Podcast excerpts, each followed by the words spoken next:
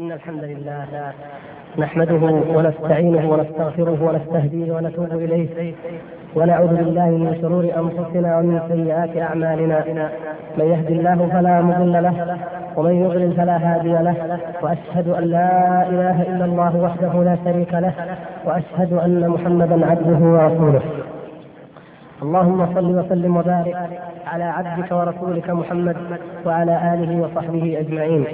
اللهم علمنا ما ينفعنا وانفعنا بما علمتنا إنك أنت العليم الحكيم. اللهم أرنا الحق حقا وارزقنا اتباعه وأرنا الباطل باطلا وارزقنا اجتنابه. واجعل أعمالنا كلها خالصة لوجهك الكريم. أما بعد أيها الإخوة الكرام فنستميحكم العذر على أن جعلنا هذا الموضوع وهو موضوع مهم في هذا الوقت الحرج في أوقات الامتحانات. وإنني لأدعو الله سبحانه وتعالى بهذه المناسبة أن يوفقني وإياكم جميعا في أعمالنا كلها وأن يجعل علمنا واجتهادنا وحرصنا مما يقربنا إلى وجهه الكريم وأن يكتب لي ولكم أجر هذا الاجتماع الطيب المبارك. ولولا أن هناك قضايا وأمورا لا تحتمل التأخير. بل أقول إن الزمن يتسارع من حولنا وإن بعض الموضوعات لو مضى عليه أسبوع أو أسبوعان لأصبح قديما وفقد جدته وفقد ثمرته لكان الأجدر لولا ذلك لكان الأجدر بمثل هذه المحاضرة أن تكون في وقت يناسب نفسية متقبلة بل نفسية مرتاحة أو مطمئنة من المتكلم ومن السامعين. ولكن نرجو أن ما يوفق الله سبحانه وتعالى به يكون فيه الخير والبركة والذكرى وتكون إشارات لما وراءها. فلا يخفى عليكم أيها الأخوة الكرام أن أمر هذه الدعوة إلى الله هو أهم أمر يجب أن يشغل بال المسلم بعد همه بأن يكون في نفسه وحاله وخاصته مستقيما على أمر الله سبحانه وتعالى. ولن يكون كذلك إلا بالاهتمام بأمر هذه الدعوة. وقد كان الإنسان عندما يتحدث عن أمر الدعوة فإنما يريد المحيط الذي يعيش فيه المسجد الذي حوله القرية أو المدينة إن اتسعت. ولكننا في عصر أصبح الكلام فيه كلاما عن الواقع العالمي كله. شئت ذلك أم أبيت؟ إن الأحداث العالمية أصبحت تترابط وإن الواجب الكبير الذي غفلت عنه الأمة الإسلامية بالنسبة للدعوة إلى الله سبحانه وتعالى ليحتم على كل من يستطيع ولو بشيء من التذكير أن يقوم بهذا الواجب. ومن هنا فإن طابع الحديث عن المرحلة المعاصرة للدعوة سيكون بالطبع طابعا شموليا لا يتحدث عن بيئة معينة ولا عن وضع بذاته وإنما ننطلق جميعا من أسس واضحة وحول قضايا عامة لا تهمنا وحدنا بل هي الآن وفي هذه اللحظات محل الدراسة الشرق والغرب ومحل اهتمام كثير ممن نعلم ومن لا نعلم. ونحن وإن كنا شباب الإسلام في غفلة عما يراد بنا وعما يخطط لنا فإن العالم من حولنا ليس غافلا عنا. وإنما نحن نعتصم بحبل الله ونحن نتوكل على الله سبحانه وتعالى ونحن كلنا ثقة في أن الله سبحانه وتعالى سوف ينصر هذا الدين ويظهره على الدين كله ولو كره الأعداء من الكافرين والمنافقين والمجرمين والمرجفين. هذه المرحلة التي نعيشها وتعيشها الدعوة هي أخطر مرحلة مرت بها في التاريخ الحديث. ونحمد الله أن تاريخنا دائما مرتبط بالدعوة فإن افتتاح العصر الحديث يبدأ بدعوة الشيخ محمد بن عبد الوهاب رحمة الله عليه مبدأ تاريخنا الحقيقي في حياتنا كلها هو دائما الدين والدعوة. تاريخ الإنسانية يبدأ بآدم عليه السلام وهو رسول من عند الله سبحانه وتعالى نبي. نبي وكان على التوحيد هو وابنائه عشرة قرون. ثم الأب الثاني نوح وهو أول الرسل ثم محمد صلى الله عليه وسلم الذي يبتدئ تاريخ هذه الأمة به. ثم نحن في عصرنا الحديث يبتدئ تاريخنا بدعوة الشيخ محمد بن عبد الوهاب رحمة الله عليه. إلا أن الحقبة المهمة جدا التي يجب أن نتعرض لها ونقصر الحديث عنها وكم يضيق الوقت دائما عن استكمال جوانب مهمة من من الموضوعات هي الفترة التي أو الحقبة التي نعيشها الآن والتي نرى آثارها في واقعنا المعاصر ونسمع أصداءها بحيث أنك لو قرأت مجلة أو جريدة أو فتحت أي إذاعة في هذه الأيام تجد ما يدلك على هذا، هذه هي هذا هي مرحلتنا ولحساسيتها ولقلة الكلام فيها يجب أقول يجب على من يستطيع أن يبين ولو شيئا من المعالم أن يبرئ إلى الله سبحانه وتعالى لأنه قد قال أو أنذر أو حذر. نحن أيها الإخوة نعيش بلا ريب صحوة إسلامية مباركة. وهذا فضل من الله سبحانه وتعالى. بكل المعايير وبكل الموازين ومهما تكالب الأعداء فهي يقظة عظيمة. وهي رجوع لم يكن أحد يتوقعه ولا يحسب حسابه. وهذا فضل من الله سبحانه وتعالى. والبداية الحقيقية في تقديري الشخصي لهذه الصحوة واليقظة المباركة تبدأ من نقطة مهمة. لا يجوز أن نغفل عنها. هي الهزيمة التي حلت بالأمة العربية كما يسمونها بعد العدوان اليهودي عليها. حرب آه، صفر عام 1387 أو ما يسمونه حرب يونيو 67 أو نكسة حزيران أو النكبة كل هذه المصطلحات. المهم هذه بعد هذه المعركة تبدأ هذه المرحلة. هنالك سقطت الأصنام وانكشفت الذنوب هنالك تعرت التماثيل التي ظل الناس يقدسونها ويعبدونها ليل نهار. الاشتراكية والقومية والمزاعم التي جعلت الإسلام يقترن بالرجعية في أذهان أكثر الأمة. مكر الليل والنهار الذي كان يعمل دائما حتى أوصل إلى القروي وإلى الفلاح وإلى الرجل في البادية أن الإسلام رجعية. وتأخر. ولكن كانت الهزيمة وكانت اليقظة. وهذه سنة الله سبحانه وتعالى في هذه الأمة. فقد تعرضنا لذلك في محاضرات سابقة. عندما تسقط الأمة إلى القاع تبدأ في الارتفاع. هذه سنة في الحروب الصليبية في التتار في هجمة التتار ثم في هذه الهجمة الجديدة. استيقظ المسلمون والحمد لله وبدأت التباكير إلى الدعوة والعودة إلى الله سبحانه وتعالى من كل مكان. وكانت الصحوة أو العودة في أول أمرها عودة عامة مجملة. وهذه بين أيديكم الكتب التي ألفت في تلك الفترة. تتكلم عن الإسلام في عمومه. وتتحدث أنه لا خلاص للإنسانية إلا بالإسلام. وأنه لا حضارة تعادل حضارة الإسلام. وأنه يجب على المسلمين أن يدعوا للإسلام وبعد ذلك لا تدخل في التفاصيل. في الغالب إنما هي دعوة عامة إلى إسلام عام لأن المرحلة مرحلة بدائل.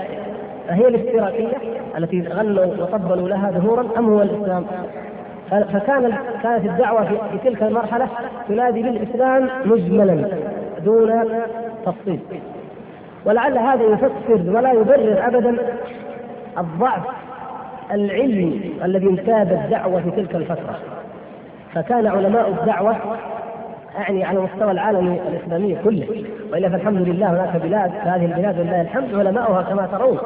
بقية من السلف ادخرهم الله تبارك وتعالى بفضله ومنه وكرمه لنا. وهذه نعمة من الله. لكن على المستوى العام الضعف العلمي باد وظاهر.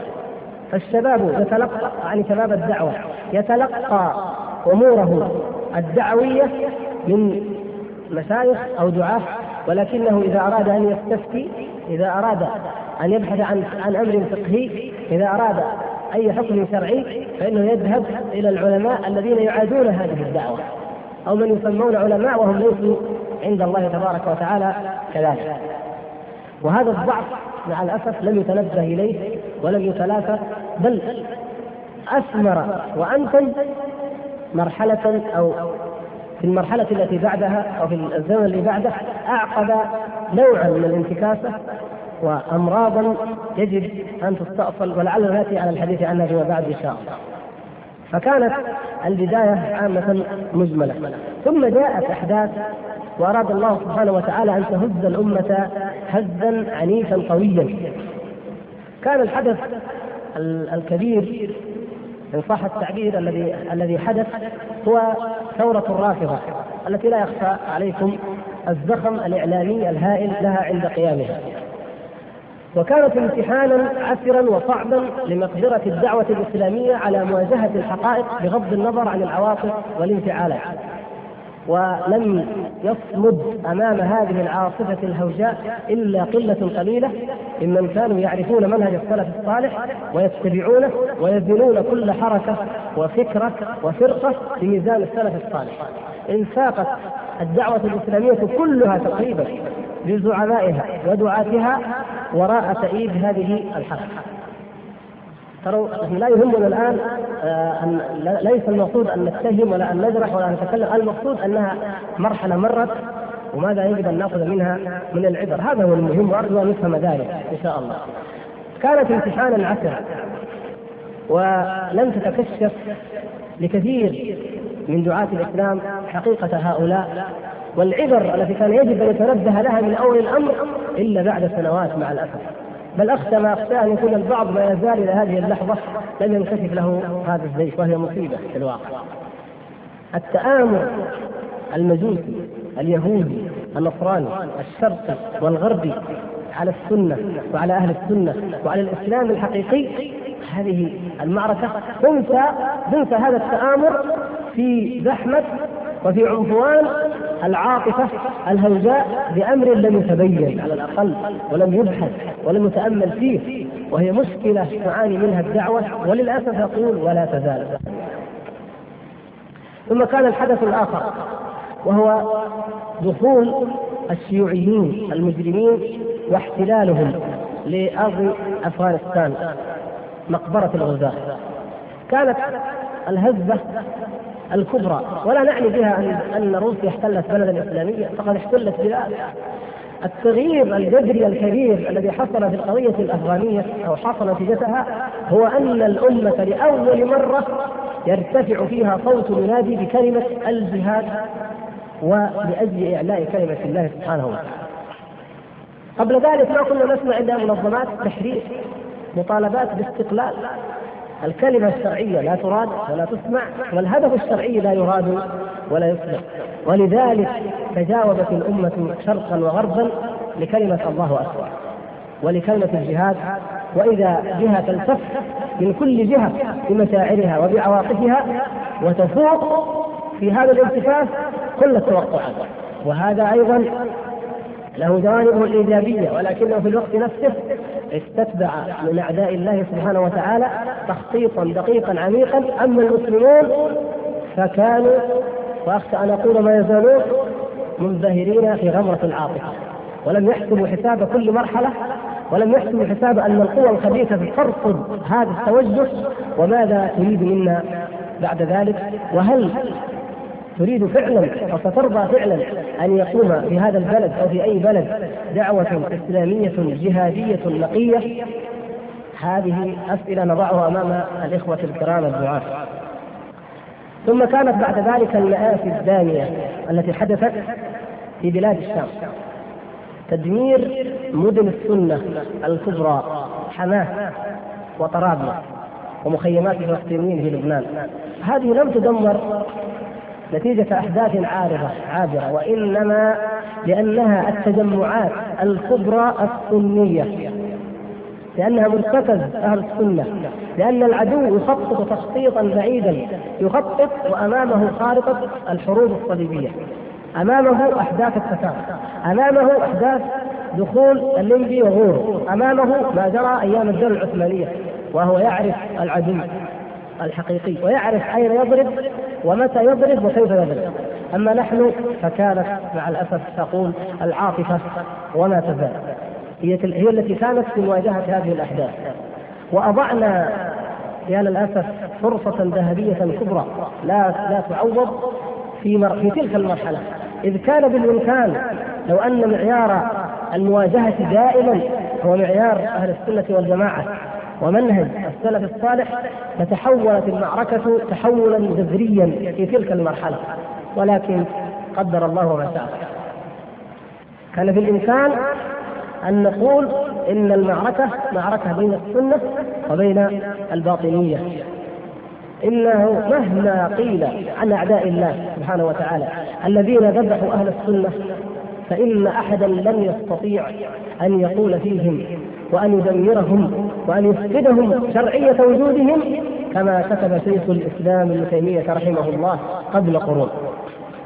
إن فتوى شيخ الإسلام رحمه الله في النصيرية لو أن الأحقاد المذهبية والتعصب لم يحل بينها وبين الناس ونشرت في عامة الناس في شرق العالم الإسلامي وغربه ووظفت لخدمة تلك المعركة وتلك الأحداث لتغير وجه المعركة ولتغير وجه التاريخ ولما كانت النتيجة تدهورا هائلا.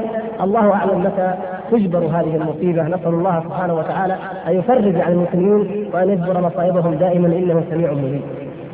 إنما العبرة ما تزال وهي الهدف. أننا لأسباب لا نريد التفصيل فيها لم نستطع أن نوظف الموقف الذي وقفه علماء السنة وأهل السنة من قديم فنشعل به في في في زحمة في خضم المعركة أن هذه أن المنهج السليم هو منهج أهل السنة والجماعة وأن المعيار للحكم على أي أحد هو معيار أهل السنة والجماعة لأنهم يرجعون إلى كتاب الله وإلى سنة رسول الله صلى الله عليه وسلم. ليس المقياس مقياس أرض فرط فيها أو خيانة سياسية أو خيانة عسكرية. إن هذه الخيانات أعراض للغرض الأساسي لفساد الاعتقاد. وإنه مهما استطعت أن تقنع الناس بما في خصمك من فساد فإن ذلك لا يغني شيئا عن أن تقنعه وتبين له أنك أنت على الحق وعلى المنهج الصحيح السليم الذي لا ينجو في الدنيا ولا في الآخرة إلا به. وهذا هو خلاصة دعوة الرسل صلوات الله وسلامه عليه. مع ما فرعون مع ما في فرعون وما في النمرود وفي هامان وكل أعداء الدعوة إلا أن الأساس في الدعوة يتركز على أن هذه الدعوة هي مناط نجاتك أنت أيها المدعو كائنا من كنت في الدنيا والآخرة. وأن الالتزام بهذا المنهج نصر في ذاته. التمسك بالحق التمسك بدعوة النبي صلى الله عليه وسلم وبما كان عليه وأصحابه هو نصر وهو أعظم النصر. بغض النظر عن أرض خسرناها أو شهداء قدمناهم أو معركة نكسبها أو لا نكسبها. هذه هي هذا هو النصر ولو أشعرت الأمة بذلك وابين لها الطريق لكانت الحال غير الحال. ثم قدر الله سبحانه وتعالى وتلاحقت الأحداث فيما بعد حتى كان الحدث الذي أربك الشرق والغرب. ونقول مع الأسف أننا قد لا نقدره قدره حتى اليوم. ولكن يجب أن ننظر النظرة الشموليه التي تجعلنا نوظف ونفيد من كل حدث هذه أقدار من الله يسوقها لنا ونحن لا ندري. ثم نختر كيف نوظفها في معركتنا. وهذا من العجب. هذا الحدث هو ما يسمى بالانتفاضة. بسيط جدا. بالنظره التاريخية. بالنظرة العسكرية بالنظرة المادية المسألة أطفال صغار يحملون حجارة وماذا في ذلك؟ ما الذي يضيع؟ دولة يؤيدها الشرق والغرب بإجماع سوق يقول في إعادة البناء إننا نحن أول من اعترف بإسرائيل ونحن الذين أنشأناها وإلى الآن اليهود الروس يتفقون على إسرائيل أما أمريكا فلا كلام ولا يحتاج الأمر إلى شاهد والشرق والغرب كله كما ذكر الله سبحانه وتعالى بعضهم أولياء بعض. يا أيها الذين آمنوا لا تتخذوا اليهود والنصارى أولياء. بعضهم أولياء بعض. ومن يتولهم منكم فإنه منهم. كل الشرق والغرب مع هذه الدولة أو الدويلة. وكنا نسميها عصابات. فصارت دوله فصارت إسرائيل الكبرى. وعشرون قنبلة نووية. على الأقل هذا المعروف دوليا. وما ندري كم. والطائرات التي تقاتل على أبعد مدى التي ضربت في تونس على بعد آلاف الأميال وهددت بالضرب في كراسي أو في إسلام أباد إن صنعت قنبلة نووية في باكستان. سيطرت وضربت العراق كما تعلمون المفاعل النووي في بغداد. المنطقة كلها تحت رحمتها. ماذا يضيرها أطفال يحملون الحجارة؟ بالنظرة المادية المجردة لا شيء وهذا ما لم ننتبه له نحن. ولكن الشيطان يؤذ أولياءه ليعرفوا خطر هذا الأمر.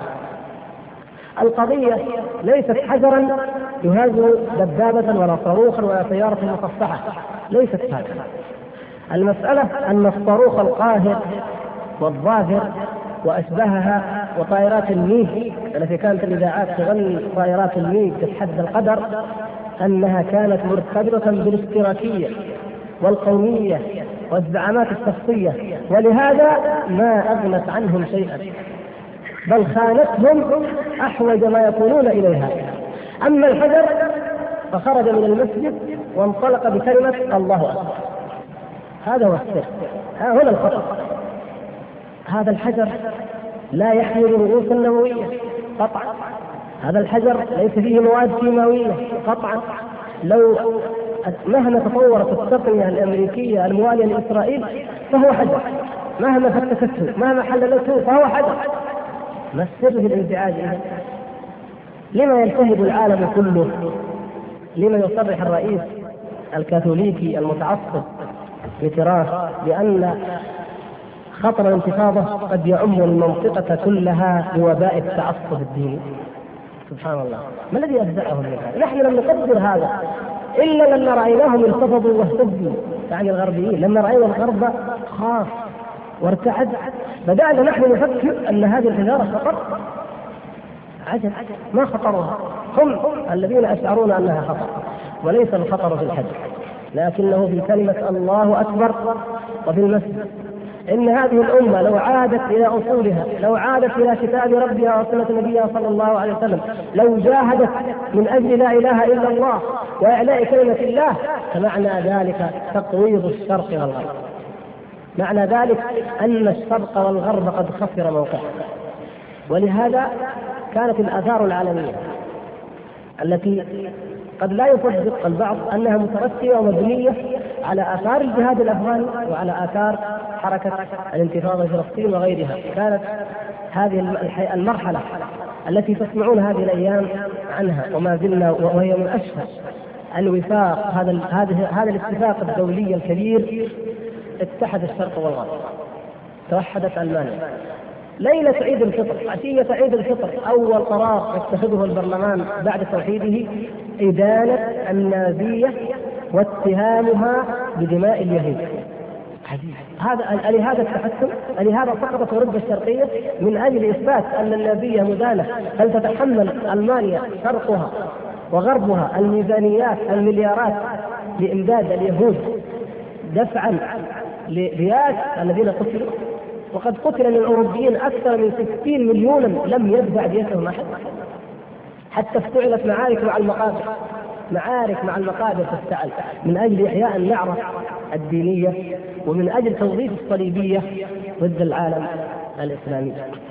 في ليلة عيد الميلاد لاول مرة في التاريخ الأمريكي. كما ذكروا يأتي الرئيس الأمريكي بنفسه ويوقد الشمعة ويقول إن الدين ضروري في حياتنا وإننا لا يمكن نتخلص عن الدين، أي الدين؟ بل اعجب من ذلك وقد سمعتم الأخبار في اليومين الماضيين استنفرت الطاقات القديمة. نحن اللي كنا قبل كذا سنة نسمع ساير فرانس سمعنا عنه.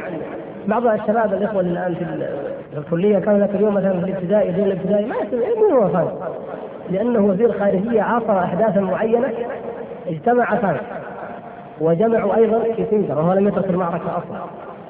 وأتوا بكارتا واستكتبوا نيكسون وغورباتشوف لم يكتفي بمقابلة بوش وبيكر بل إنه قابل أيضا ريغان وقابل سوس سمعتم هذا قبل عجيب جدا.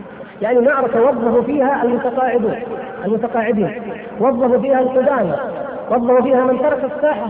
وعادي جدا عندهم ان من ترك المعترك السياسي يعيش كأي شخص عادي. لا الأمر يتطلب استغفار جميع اليهود لماذا؟ لأنهم كما عبروا إن وباء التطرف الإسلامي ووباء الأصولية الإسلامية يمكن أن يمتد فيدمر العالم الآخر بل قرأنا وسمعنا.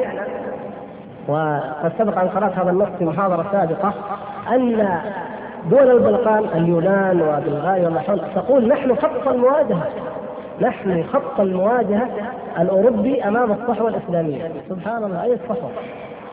يعني نحن لا نحن لا لم نجعل أنفسنا إلى الآن ولو في الخيال أهلا أو في منزلة أن نكون في خط مواجهة مع أوروبا.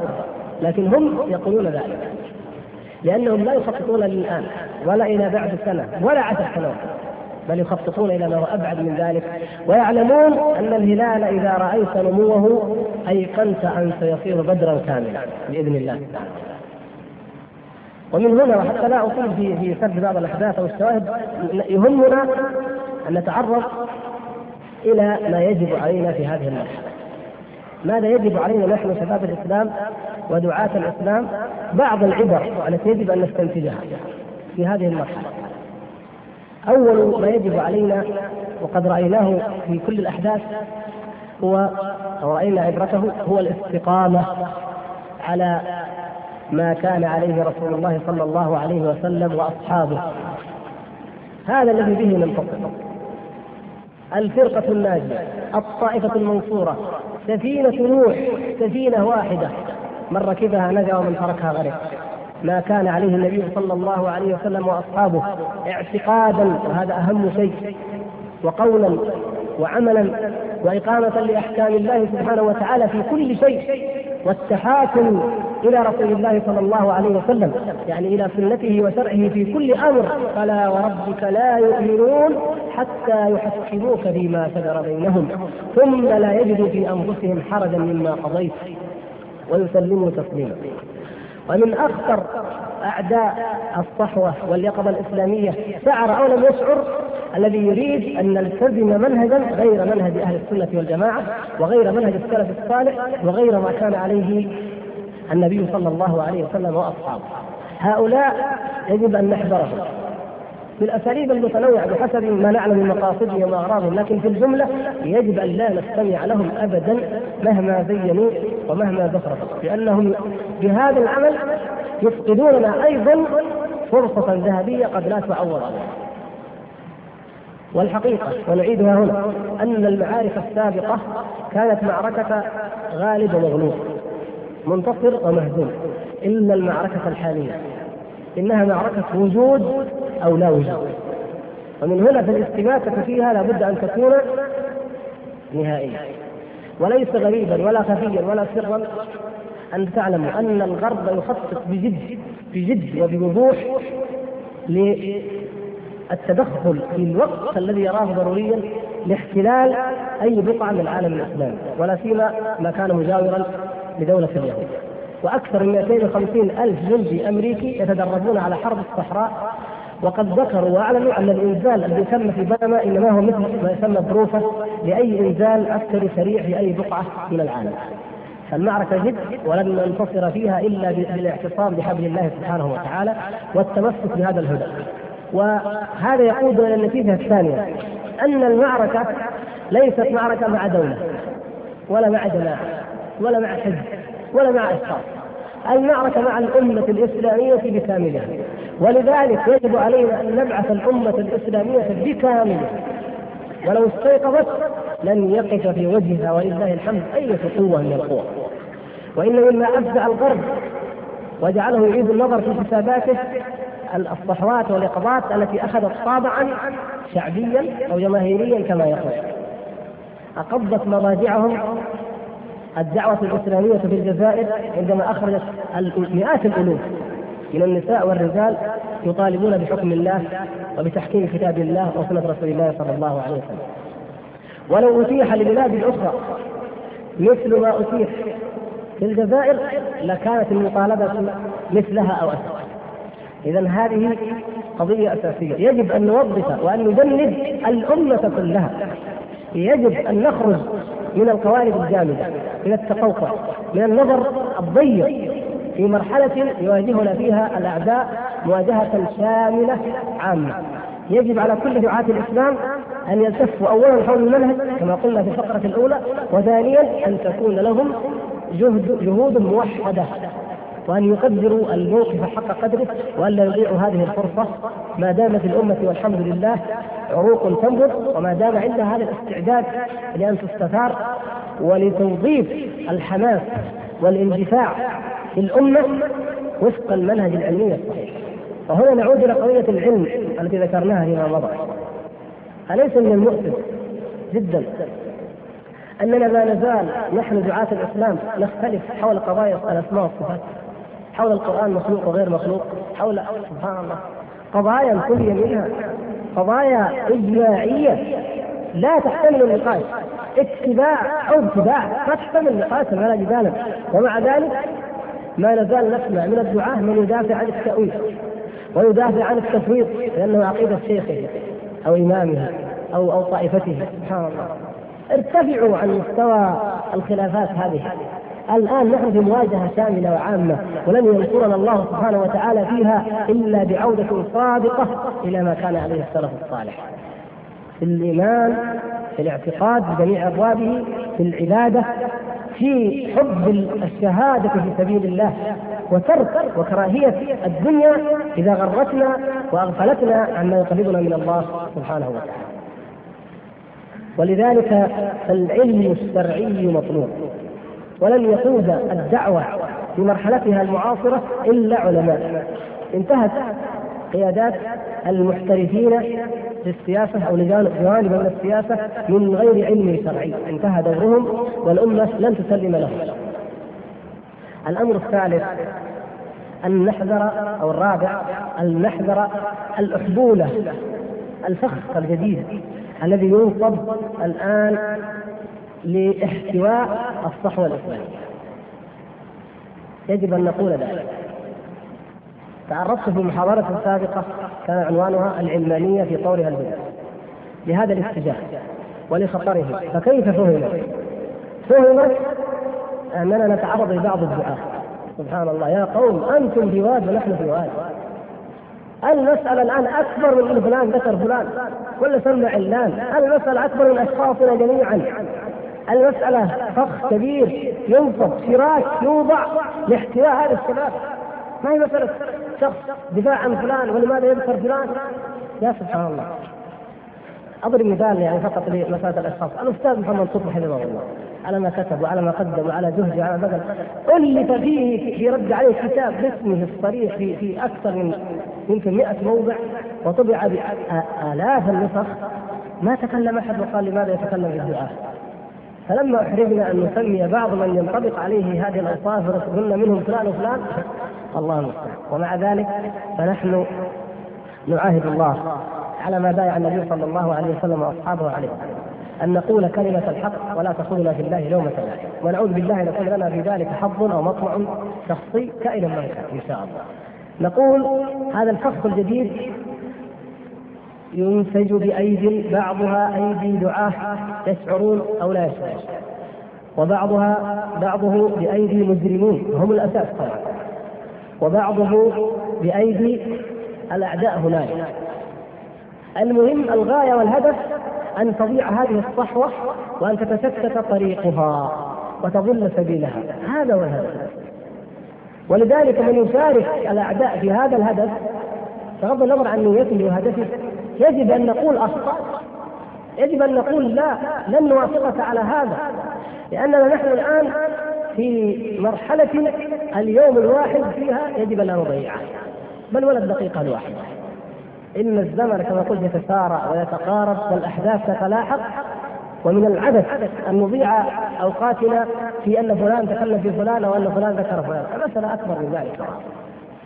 وبهذه المناسبة وحتى لا أكون أنا الذي سميت أقرأ لكم بعض ما حدث أو وقع في ندوة كانت في الجزائر بعنوان ندوة قضايا المستقبل الإسلامي. ولا شك أنه أمر يفرح ويسر أن تكون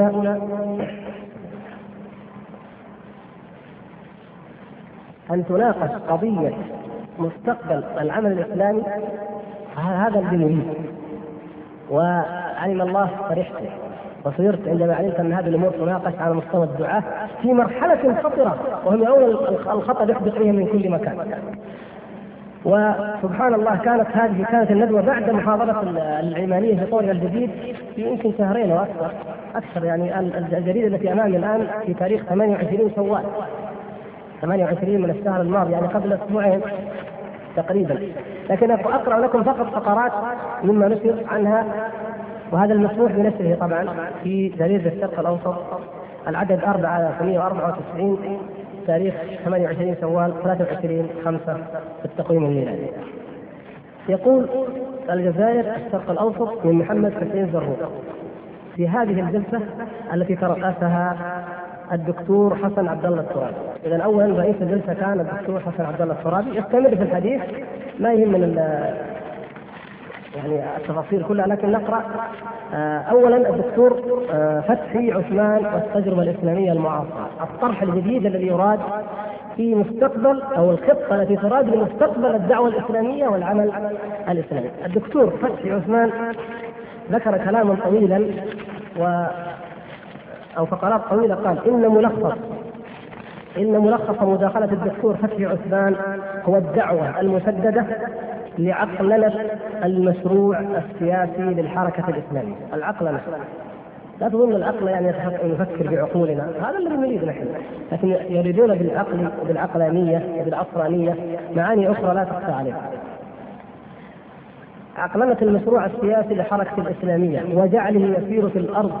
وإفادته من كافة التجارب الإنسانية. ما تقول لي منهج أهل السنة نفيد من دعوة النبي صلى الله عليه وسلم فقط؟ لا الإفادة من كافة التجارب الإنسانية.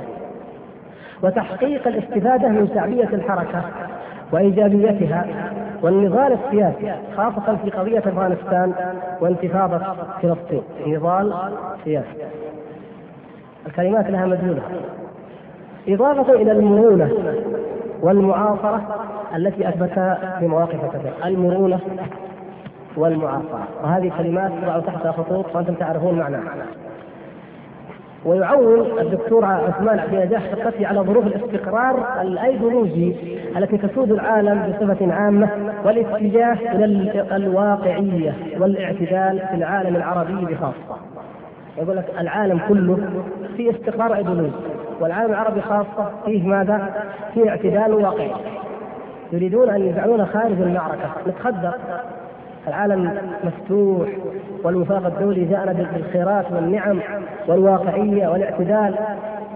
إلى أن يقول وعلى الرغم من ذلك لا بد من التحذير من من تجذر النزعة الصفوية.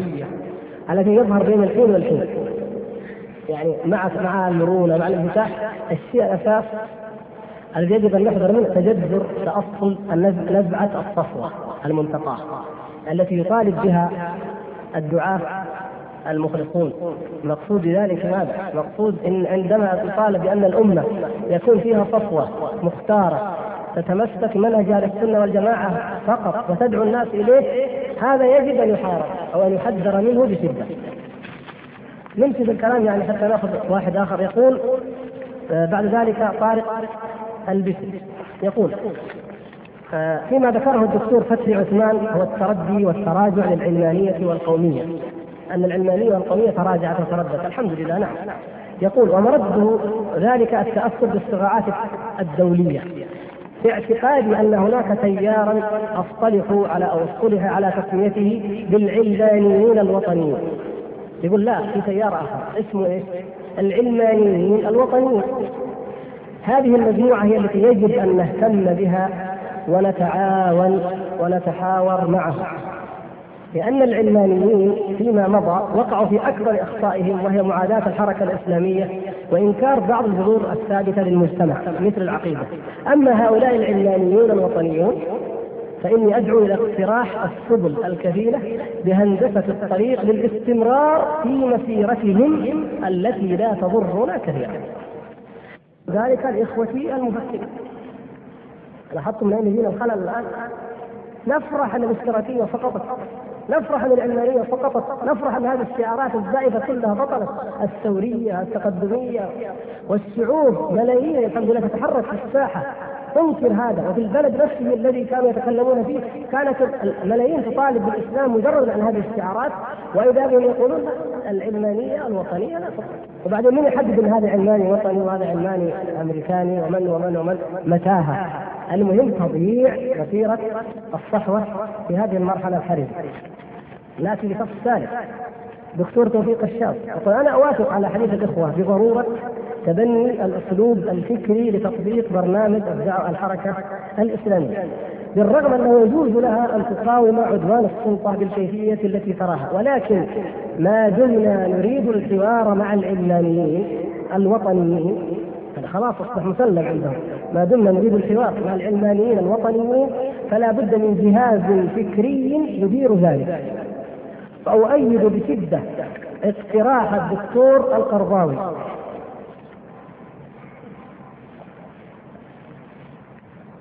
يقول واؤيد بشدة اقتراح الدكتور القرضاوي لتكوين اتحاد للكتاب الاسلاميين لاستيعاب الطاقات الفكرية ويمكن أن يكون الدكتور العوا والمستشار البشري على رأس اللجنة التي تعد لهذا الاتحاد. يعني ننشئ اتحاد للكتاب الإسلاميين من أجل ماذا؟ يعني الدافع الاقتراح هو ماذا؟ وحتى يكون لدينا جهاز فكري للحوار مع العلمانيين الوطنيين.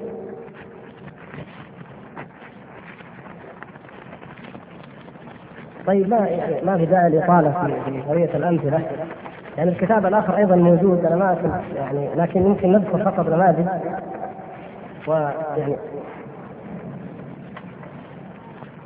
مثلا صفحة تسعة يتكلم عن من يقول تناولت كما تناول الفصل الثاني الشرارة الملتهبة باسم عقيدة السلف. الشرارة الملتهبة باسم عقيدة السلف. نفتح على هذا الفصل نشوف إيش وحتى يدرك المتاجرون بالخلافات أن الاختلاف في التوسل وفي المتشابه من آيات الصفات وغير ذلك لا يعد خروجا على عقيدة أهل السنة والجماعة أو اختلافا في الاعتقاد. طيب 112 أنا ما أدري أطول عليكم لكن 112 الاحتمال الرابع في نصوص الصفات هو تأويل هذه النصوص إلى المعاني التي تحتملها أوجه المجاز المعروفة في اللغة وبالتالي أول اليد في قوله تعالى يد الله فوق أيديهم بأنها القدرة وقد استعمل أو استعمل لفظ اليد مجازا عنها. وهذا التأويل سار عليه كثير من خلف أهل السنة والجماعة. الذين أرادوا تنزيه الله عن مشابهة خلقه بتأويل هذه الألفاظ وفق معاني اللغة إلى المعاني المقبولة في استعمال الناس ومفاهيمهم وتصوراتهم عن صفات الله. عرفتم الآن؟ كأن هذا الذي ينقصنا الآن القضايا المنتهية المفروغ منها. بعدين في صفحة 163 تكلم عن إحدى أو عن الشباب ونحن لا نبرئ الشباب وأنا من فضل الله تعلمون لي كثير من المحاضرات بل أكثر ما أركز فيه والحمد لله على على علينا نحن على أخطائنا نحن شباب السنة. يعني هذا الذي يهمنا بالدرجة الأولى أخطاؤنا نحن يجب أن نهتم بها قبل الغير ولكن لا نذكر الغير إلا في مقدار الحاجة. أما أخطاؤنا يجب أن نذكرها كل وقت وهذه أخطاء موجودة عند من ينتسب إلى منهج السلف من الشباب. نعم. أما المنهج فهو معصوم لكن هو يقول وهؤلاء يجعلون تمسكهم بالسنة العملية كالمحافظة على الصلاة في الجماعة والمحافظة على السواك واللحية هو مقومات كونهم الفرقة الناجية فهم على مثل ما كان عليه النبي صلى الله عليه وسلم وصحابته أما غيرهم فالنار مثواة. ولقد تنافى هؤلاء أن ترك هذه السنة لا يترتب عليه دخول النار. ثم ذكر كلاما إلى أن يقول ولقد نسي هؤلاء أن المقصود بالملل أو الفرق التي تفترق عن الإسلام يعني الثلاثة وسبعين فرقة إيش المقصود بها؟ هي التي ترتد إلى الكفر مثل البهائية والقاديانية والنصيرية والإسماعيلية. أما الشيعة والمعتزلة والرافضة والصوفية ما هي داخلة. الكتاب شبهات حول الفكر الإسلامي المعاصر. رد على الأستاذ محمد بن ما هي بعدين يقولوا جاب الأسماء. خلنا مشكلة الأسماء. ما هي يعني قضية الأسماء؟ القضية عندنا يا إخوان. نقول إن هذا هذا هذا الشرط والأمثلة كثيرة جدا. نقول هذا هذه مشكلتنا تضليل المسيرة وتضليل الطريق. فإما أن نتبع قول ربنا سبحانه وتعالى وأن هذا صراطي مستقيما فاتبعوه ولا تتبعوا السبل فتفرق بكم عن سبيله فتكون النجاة والنصر في هذه المرحلة وفي كل مرحلة. وإما أن يكون فينا عياذا بالله من يتبع أو من يستمع لمن يريد أن يحرفنا عن هذه العقيدة عن عقيدة التوحيد. وعن منهج أهل السنة والجماعة وعن اتباع الدليل واما يصح عن رسول الله صلى الله عليه وسلم مهما خالفه من خالفه فوالله ان أطعنا هؤلاء فإن مصيرنا إلى الانتكاسات التي جربناها وذقناها مرارا. ولكن يعني مع ذلك أنا أبشر الإخوان بأنه والحمد لله أن الصحوة في جملتها هي سنية سلفيه والحمد لله. وأنك لو نظرت وتأملت لترى العجب العجب يعني ما يأتينا من طلبات ومن رسائل وما نسمع وما نقرأ. الكل في أقاصي الدنيا في الجزر البعيدة في العالم في أوروبا في أمريكا الكل إن طلب كتبا فتجد يطلب من جملتها الكتب السنية المحضة والحمد لله. إن طلب دعاة يطلب دعاة أهل السنة والحمد لله. فهناك في في في أصقاع نائية فما بالك بأرض الإسلام والحمد لله. قبل سنوات كانت بعض الدول المجاورة ما, ما يمكن ينتشر فيها لابن تيمية رحمة الله عليه شيء. والآن يملا الساحة. كتبه رحمه الله تملا الساحة. لأنه يمثل أو كتبه هي تعبير عن منهج أهل السنة والجماعة. وهذه نعمة من الله سبحانه وتعالى. هذا التوجه الجديد الذي نريد إن شاء الله أن نحفظه وأن ندعوه إلى زيادة وإلى التأكيد على منهج أهل السنة وعلى اتباع الدليل وعلى اتباع الحق أما معاملة المخالف سواء كان من المسلمين أو من الغير فهذه مضبوطة ولله الحمد. مضبوطة. بمنهج السنة نفسه. أهل السنة والجماعة هم أرحم الخلق بالخلق. أهل السنة والجماعة هم الذين تحتكم إليهم الفرق إذا اختلف بعضها مع بعض. عندما يكفر النظام العلاف والعلاف يكفر النظام زعماء المعتزلة من يفصل بينهما؟ أهل السنة والجماعة عندما تخرج طوائف من الشيعة وتكفر الاثني عشرية والاثني عشرية يكفرها من يحكم بينهم بالعدل؟ أهل السنة والجماعة ونحن أرحم الخلق بالخلق ونحن الذين إن شاء الله يعني أهل السنة لا يتشهون في أحكامهم ولا في آرائهم وإنما يتبعون الدليل ومن أمر الله تعالى بحبه يجب أن يحب ومن أمر الله تعالى أن يبغض يجب أن يبغض وهكذا. وكل شيء بقدره. والإيمان عندهم يزيد وينقص. ومحبة الناس ومعاملاتهم تتفاوت بتفاوت إيمانهم. وهكذا. نحن أمام شرع من قبل. ونحن في الحقيقة وبالذات في هذه المرحلة ليس المجال مجال إثارة مشكلات ولا معارك على الساحة الإسلامية. لكن بقدر ما يتعرض المرجفون أو المخدوعون لتعمية مسيرة الصحوة الإسلامية يجب علينا أن نقول لهم قفوا لا ولا نوافقهم. ليست افتعال معارك معهم. لا ولا نقر ذلك إن وجد. وقد يكون موجودا لكن لا نحن لا نقره ولا نرضاه. الذي نريده هو أن المرحلة تقتضي أن ندرأ عن هذه الصحوة الطيبة المباركة كل ما يعكر عليها طريقها. ولذلك دائما نركز على أن لا يستعجل الشباب. أن تكون أمورهم جميعا بالحكمة أن يتحروا مناطات الأحكام وأن يتحروا مقاصد الشريعة وليس مجرد أن يجدوا نصا أو نصين فيندفعوا هكذا. يعني كل هذه مما يجب أن يكرر والحمد لله في الساحة من فضل الله ان الدعاة من يتحدث دائما عن هذه الأمور لكن نريد الحديث الإيجابي. الحديث البناء الذي يوجه هؤلاء الشباب ولا يصدمهم ولا يعنف عليهم. خير هذه الأمة هم هذا الشباب ولله الحمد. والله إن الإنسان لا يحقر نفسه عندما يرى أن هذه الصحوة المباركة تأخذ الدين كله وبقوة وبجد. فإن أخطأوا أو تعجلوا أو تسرعوا فلأننا لا نوجههم. لأننا لا نوجههم نحن. يجب علينا أن نعلم أن مسؤوليتهم علينا. وأن كل ما يرتكب من أخطاء فنحن المسؤولون ونحن يجب أن نشفق عليها. وأطفالنا في البيوت يخطئون ولكن نحبهم ونشفق عليهم. ولا ينفينا ما نرى فيهم من أخطاء ما يتكالف ويخطط عليه أعداء الله في كل مكان وفي كل زمان للإجهاز على هذه الدعوة. وحقيقة وهي واضحة كالشمس أنه لولا ما في هذه الصحوة المباركة الطيبة من تمسك ورجوع إلى منهج أهل السنة والجماعة وعقيدة السلف الصالح لما حوربت هذه المحاربة. ولما كانت تعاني ما تعانيه الآن ولكنه قدر الله وسنة الله وكذلك جعلنا لكل نبي عدوا من المجرمين وكفى بربك هاديا ونصيرا. وصدق رسول الله صلى الله عليه وسلم ولا تزال طائفة من أمتي على الحق منصورة ظاهرين. في رواية أخرى يقاتلون على أمر الله لا يضرهم من خالفهم حتى يأتي أمر الله. أسأل الله الكريم رب العرش العظيم أن يجعلني وإياكم جميعا منهم وأن يقر أعيننا بنصرة دينه وإعلاء كلمته وعودة هذه الأمة إلى كتاب ربها وسنة رسولها صلى الله عليه وسلم. إنه سميع مجيب. ونترك الدقائق الباقية للأسف. نعم تفضل أنا الشيخ جابر موجود الله يكرمك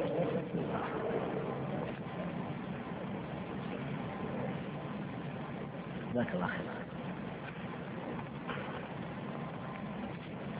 يقول الأخ هل صحيح أن الصحوة الإسلامية في هذا الوقت بالذات يكاد لها ويخطط للقضاء عليها وذلك بتصفيه العلماء الجسديه وتشويه سمعته حيث أن مجلة المجتمع نشرت هذا في اخر عدد لها في الصفحة الأولى؟ نعم لا ريب. هناك أسلوبان. الأسلوب الأول هو ما حصل في أيام الزعيم الخاسر. من السجون والمعتقلات وامثاله وما يزال في بعض الدول والأسلوب الآخر هو ما يسموه يسمونه فن الدعاية السوداء وهو تلطيخ وتشويه سمعة الدعاة بافتعال التهم وبالزج بهم في كل قضية يرون أنها يمكن أن تكره الجماهير في دعوتهم وفيما يقولون. وتتفاوت فنون هذه الدعاية من اتهامات بالعمالة الاسرائيليه اتهامات بالعمالة لأمريكا أو الشرق إلى تهم. لا لا تقتصر على جانب واحد من جوانب التهم ولكن هذه سنة الله سبحانه وتعالى في ابتلاء الدعاة وليبتلي الأمة أيضا ليرى هل تسمع للمرجفين وللمبطلين أم أنها تقف عند حدود ما أمر الله سبحانه وتعالى من التحري ومن التثبت وليس ليس الدعاة معصومين ولكن منهجنا كما قلت حتى مع المخطئ وحتى مع المخالف وحتى مع من يقال عنه أنه أخطأ المنهج ثابت منضبط شرعه الله سبحانه وتعالى في كل قضية يمكن أن تثار. فتسويه الدعاة وتحطيم سمعتهم هذا هو الذي يريده أعداء الله سبحانه وتعالى لأن الصحوة لا تقوم إلا على قاده وإذا دمر القادة فلا شك أن من بعدهم سوف يسقط وما تعرض له الشيخ محمد بن عبد الوهاب رحمة الله عليه من التهم جزء من ذلك إيش معنى مذكرات مسترهمها؟ كيف مذكرات مسترهمها؟ ما سمعت هذا الكتاب؟ لا لا تسمع عنه ما, ما في مصر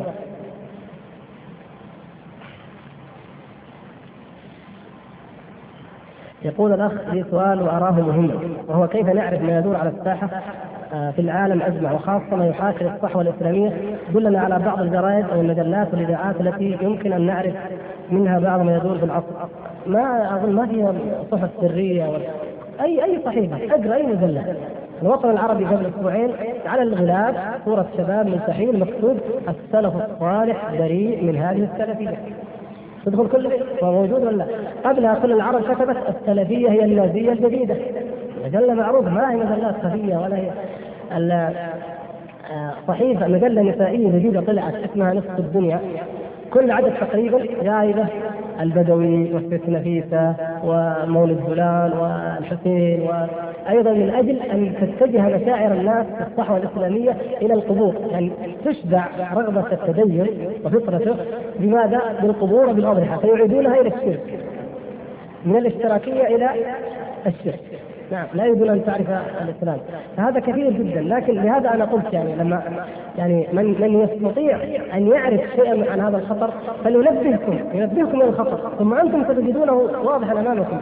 المشكلة أحيانا إنك لا قد لا تدرك لانك لم تنبه إليه. لكن لو انتبهت وبدأت تقرأ وتجمع لوجدته أمامك.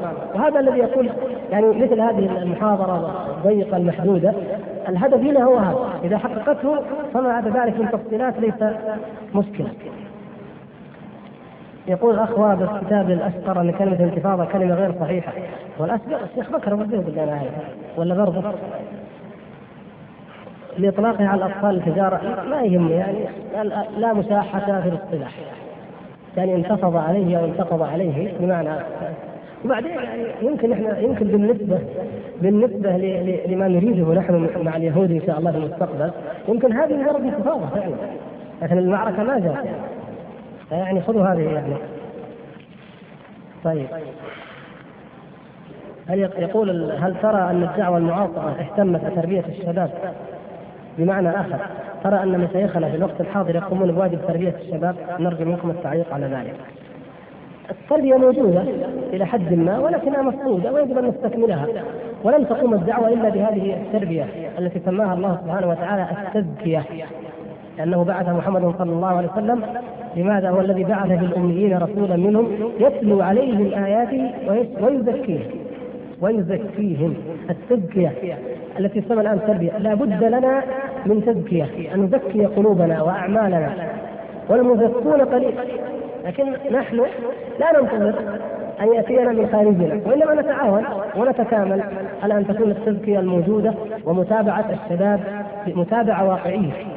نعم بعض العلماء قد لا يكون لديه ذلك لكن لا يعيده يا إخوان. نحن لا لا لا نريد أن نستعين معارك ومشاكل العلماء مقصرون ما هي قضيه العالم الذي يخدم الدعوة بعلمه بعلمه جزاه الله خيرا وهو أهم شيء أهم مطلب للدعوة. وأنا وأنت إن كان عندنا شيء من التربية أو التزكية نربي. والمجاهد يجاهد. والآمر بالمعروف يأمر بالمعروف والنهي عن المنكر. وكل منا على ثغرة. فكلنا متعاونون وكلنا على ثغرة. ولا لا لا يشترط بالضرورة أن نكون جميعا في قالب واحد وعلى منوال واحد في الدعوة إلى الله. وحتى الدعاة مواهبهم متنوعة وهذا فضل من الله. فهذا له جانب وهذا له جانب. فعلينا أن نستكمل نحن الجوانب جميعا لتكون الأمة المتكامله خير أمة أخرجت الناس بإذن الله. الأخ يقول أسمع اسمح لي أن أذكر بعض السلبيات التي في كثير من الإخوة المتمسكين، اولا يظل بالضاد لما يظل طلاب العلم يظل لا يظل طالب العلم سنوات يطلب العلم ويحضر المحاضرات ولو طلب منه إلقاء خطبة جمعه أو موعظة بسيطة تعذر أنه ليس أهلا لذلك إلى متى؟ صدق أنا أقول معه إلى؟ حقيقة أن من من سلبيات الدعوة وهي كثيرة الشباب يعني فعلا أنهم متلقون يتلقون ويتلقون ومتى تخرجون؟ متى تتكلمون؟ مهما كان في الأمة من دعاة ومن علماء ومن خطباء لابد أن يكون جيل يخلص انظروا الآن الفراغ الكبير الذي نحسه في الأمة جميعا من ناحية العلماء. ونسأل الله سبحانه وتعالى أن يمد في أعمار علمائنا وأن يحفظهم. كل منا يقول كيف تصور لو لو لو لو, لو لم يكن هؤلاء العلماء؟ أو لو أنهم ماتوا وكلنا مصير إلى الموت. كيف الفراغ الهائل بعدهم؟ لماذا؟ ما في جيل يخلص نحن مقصرون ما وجدنا المحاضن لهذا الجيل. هذه فعلا سلبية واضحة وظاهرة. ثانيا الانشغال بالأمور الدنيوية والأسرية انشغالا يضر حتى بطلب العلم على الرغم من آه، دنو الهمة في الطلب. آه هذا فعلا. هذا جانب. والوسط والاقتصاد هو الخير. بعض الناس ينقطع عن أسرته وعن والديه بحجة العلم وغيره وهذا خطأ، والبعض الآخر فعلا قد يشغل بأمور. قد أنا أقول بتعبير أدق ليست أمور دنيوية. مجرد أنها دنيوية وأسرية. الشباب يشتغل بالهرج لي اكون صريحا الهرج الحكي هذا. ساعات على فنجان شاي مضيع. أربع خمس ساعات نحكي نحكي نحكي نحكي ما في فائده وإذا تشجعني قال يلا روح نزور فلان. روح ضيعنا وقت ودرسنا معاه كمان ساعتين ثلاث. ونلف وندور حول كلام بينما لو أننا في هذه الجلسة قرأنا حديثا واحدا آية واحدة جملة واحدة من كلام السلف أو صفحة من كتاب علمي لأفدنا فائدة كبيرة وملموسة ولا شك. ثالثا يقول الأخ الخجل من الأمر بالمعروف والنهي عن المنكر خاصة لدى طلبة العلم أرجو نصحهم. حقيقة إن التقصير في الأمر بالمعروف والنهي عن المنكر أمر ظاهر وملموس أيضا. ونذكر لهذا الأخ غيرته ونصحه ونعترف جميعا بهذا التقصير. الواحد منا يجمع من دقائق العلم ومسائله ويزور الشباب ويتعرف ويروح ويحضر محاضرات وجارك الذي لا يصلي. وصاحب السر والغنى جنبك. وصاحب بيع الأفلام هناك أيضا أمامك. والسوق من حولك فيها التبرج. كلمة نصيحة موعظة بهدوء بحكمة يا أخي يا فلان يا أختي في الله كذا كذا. قليل من يقوم بها. حقيقة إذا ما ثمرة هذا ما فائدته؟ ونحن مقصرون في جانب الأمر والنهي. وهو الذي به كانت الخيرية. كنتم خير أمة أخرجت للناس. تأمرون بالمعروف وتنهون عن المنكر وتؤمنون بالله وهو ثمرة العلم ثمرته الدعوة. ومن الدعوة الأمر بالمعروف والنهي عن المنكر. وأن لا تأخذنا في الله لومة لائم وأن نصبر ونحتسب على ما نلاقي في ذلك. ما رأيكم الجماعات الموجودة على الساحة الإسلامية وهل توجد فائده من كثرة التعدد بهذا الشكل الملحوظ وما هي اقربه من الصواب وجزاكم الله خيرا. وجود الجماعات الإسلامية هو أمر طبيعي. أمة كانت سفينة واحدة بربان واحد فتحطمت. فكان لابد لمن استطاع أن يبني زورقا أن يجمع فيه من استطاع ويغرق من يغرق. لا, لا إشكال في ان أن تقوم جماعات إسلامية سواء جماعات دعوية أو جماعات جهادية ليس هذا هو الإشكال بل يجب على المسلمين أن يجتمعوا فإن لم يمكن أن يجتمعوا جميعا فليجتمع من فهم وفقه منهم أهمية الاجتماع. لكن الإشكال هو على ماذا نجتمع؟ السؤال هو على ماذا نجتمع؟ واعتصموا بحبل الله جميعا ولا تفرقوا بحبل الله. إن هناك من يقول لا تتكلموا في الناس ابدا يعني في الأمة كلها اجمعوا كلمة المسلمين جميعا. يعني رافضتهم وصوفيتهم ومؤولهم ومعطلهم وكل شيء. وهذا كلام غير صحيح لا عقلا ولا شرعا. ولكن نحن نقول يجب أن يجتمع اولا أهل السنة أن يكون يدا واحدة وكلمه واحدة. وثانيا تجتمع الأمة جميعا. واجتماع أهل السنة هو لمصلحة اجتماع الأمة لأنهم أبعد الناس إن شاء الله عن التعصب ولا يجتمعون اجتماعا حزبيا بالمعنى المفهوم السائد في الساحه الغربية أو غيرها، لكن نقول يجتمعون على الحق وعلى أن يكون أمرهم شورى لنصرة هذا الدين. والآن الواقع الإسلامي بحق وحقيقه فاق جميع الجماعات وجميع الدعوات. الآن الجماهير كما يسمونها التي تندفع لتطالب بحكم الله ودين الله وشرع الله في كل مكان مستحيل أن تحتويها جماعة ولا جماعات ولا ولا أكثر. فاقت كل توقع وفاقت كل تصور ومع ذلك ما يزال البعض في تخلفه الضيق وقوالبه الجامدة. لا يجب أن يتقدم الدعاة قلبا واحدا اعتقادا وقولا وعملا وتخطيطا ويقود هذه الصحوة المباركة على منهج السلف الصالح وهو منهج واسع ولله الحمد. كل منهج غيره فهو ضيق محدود إذا خالفته قيل خرج. أما منهج السلف الصالح فهو واسع جدا والحمد لله لأنه حقيقة الدين الميسرة. تستطيع في كل بيئة أن أن توجد التجمع أو الجماعة الإسلامية الصحيحة بواقع تلك البيئة. أحيانا تكون جماعة جهادية كالحال في أريتريا أو في أفغانستان جماعة جهادية وعلى منهج السلف الصالح. أحيانا تكون جماعة دعوية أحيانا تكون باشكال كثيرة. أحيانا تكون علماء يلتف حولهم الشباب وهذه جماعة وهي التي أمر الله بها وهكذا. في كل مكان يمكن أن تكون الصورة والشكل بما يوافق البيئة والمرحلة. المرحلة أيضا. لكن الهدف واحد والغاية واحدة والواقع واحد.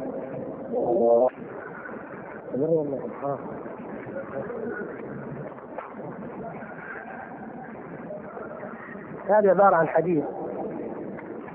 حديث بهذا الطول وبهذا الشكل موضوع. مع الأسف إنه نبهنا مرارا. أنا أقول عن نفسي وغيري من إخواني يمكن نبه أكثر مني ولكنه ما يزال ينشر. ولنأخذ العبرة منه. حديث ذكرى للنساء عن الإمام علي بن أبي طالب قال دخلت أنا وفاطمة على رسول الله صلى الله عليه وسلم فوجدته يبكي بكاء شديدا فقلت فداك أبي وأمي يا رسول الله ما الذي أبكاك؟ فقال صلى الله عليه وسلم يا علي ليلة أسري بي إلى السماء رأيت نساء من أمتي في عذاب شديد وأنكرت شأنهن لما رأيت من شدة عذابهم ثم ذكر حديثا طويلا يعني بهذا الطول بعض ألفاظه صحيحة لكن بهذا الطول ليس بحديث ولا يصح إيش العبرة اللي نأخذها نحن في واقعنا الآن في كلامنا هذا؟ أن الأمة في حاجة إلى العلم الشرعي الصحيح. وأنها لا يجوز أن تدعى حتى إن دعيت إلى الله إلا بما شرع الله. حتى لو جمعنا الناس إلى المسجد ليصلوا بناء على حديث موضوع مكذوب أو ضعيف كما ينشر أحيانا في معلقات تعلق في المساجد أو نحو ذلك لا يصح ذلك مخطئون لأن الإنسان يرتبط ترتبط هدايته بما اهتدى به. فإذا ارتبطت هدايته بحديث الموضوع ظل يجله ويعظمه ويعتقد صحته. فيكون رجوعه إلى الحق ممزوجا بذلك الباطل وهو اعتقاد أن رسول الله صلى الله عليه وسلم قال شيئا ولم يقل. فيكون ذلك من الكذب على رسول الله صلى الله عليه وسلم ومن القول على الله تعالى بغير علم. فالدعوة والحمد لله في غنى عن هذه. الموعظة بالقرآن. الموعظة بالقرآن تكفينا يكفينا والله. والله لو قرأناه قراءة المتدبر المتأني المعتبر المتعظ لكفانا وأغنانا يضاف إليه ما صح عن رسول الله صلى الله عليه وسلم. ومواعظه موجودة في كتاب الرقاق من من الصحاح وفي كتب الوعظ الصحيحة كما في صحيح الترغيب والترهيب. مثلا الحمد لله موجودة ميسرة فلما نلجأ إلى الأباطيل أو الضعاف أو الأمثال أو الحكايات أو الروايات لا يجوز ذلك وهذا من الخلل في منهج الدعوة وإنه يجب على الصحوة وشبابها أن يحذروه إن شاء الله. طيب أحسن الله اليكم. وآخر دعوانا أن الحمد لله رب العالمين وصلى الله وسلم وبارك على عبده ورسوله محمد وعلى آله وصحبه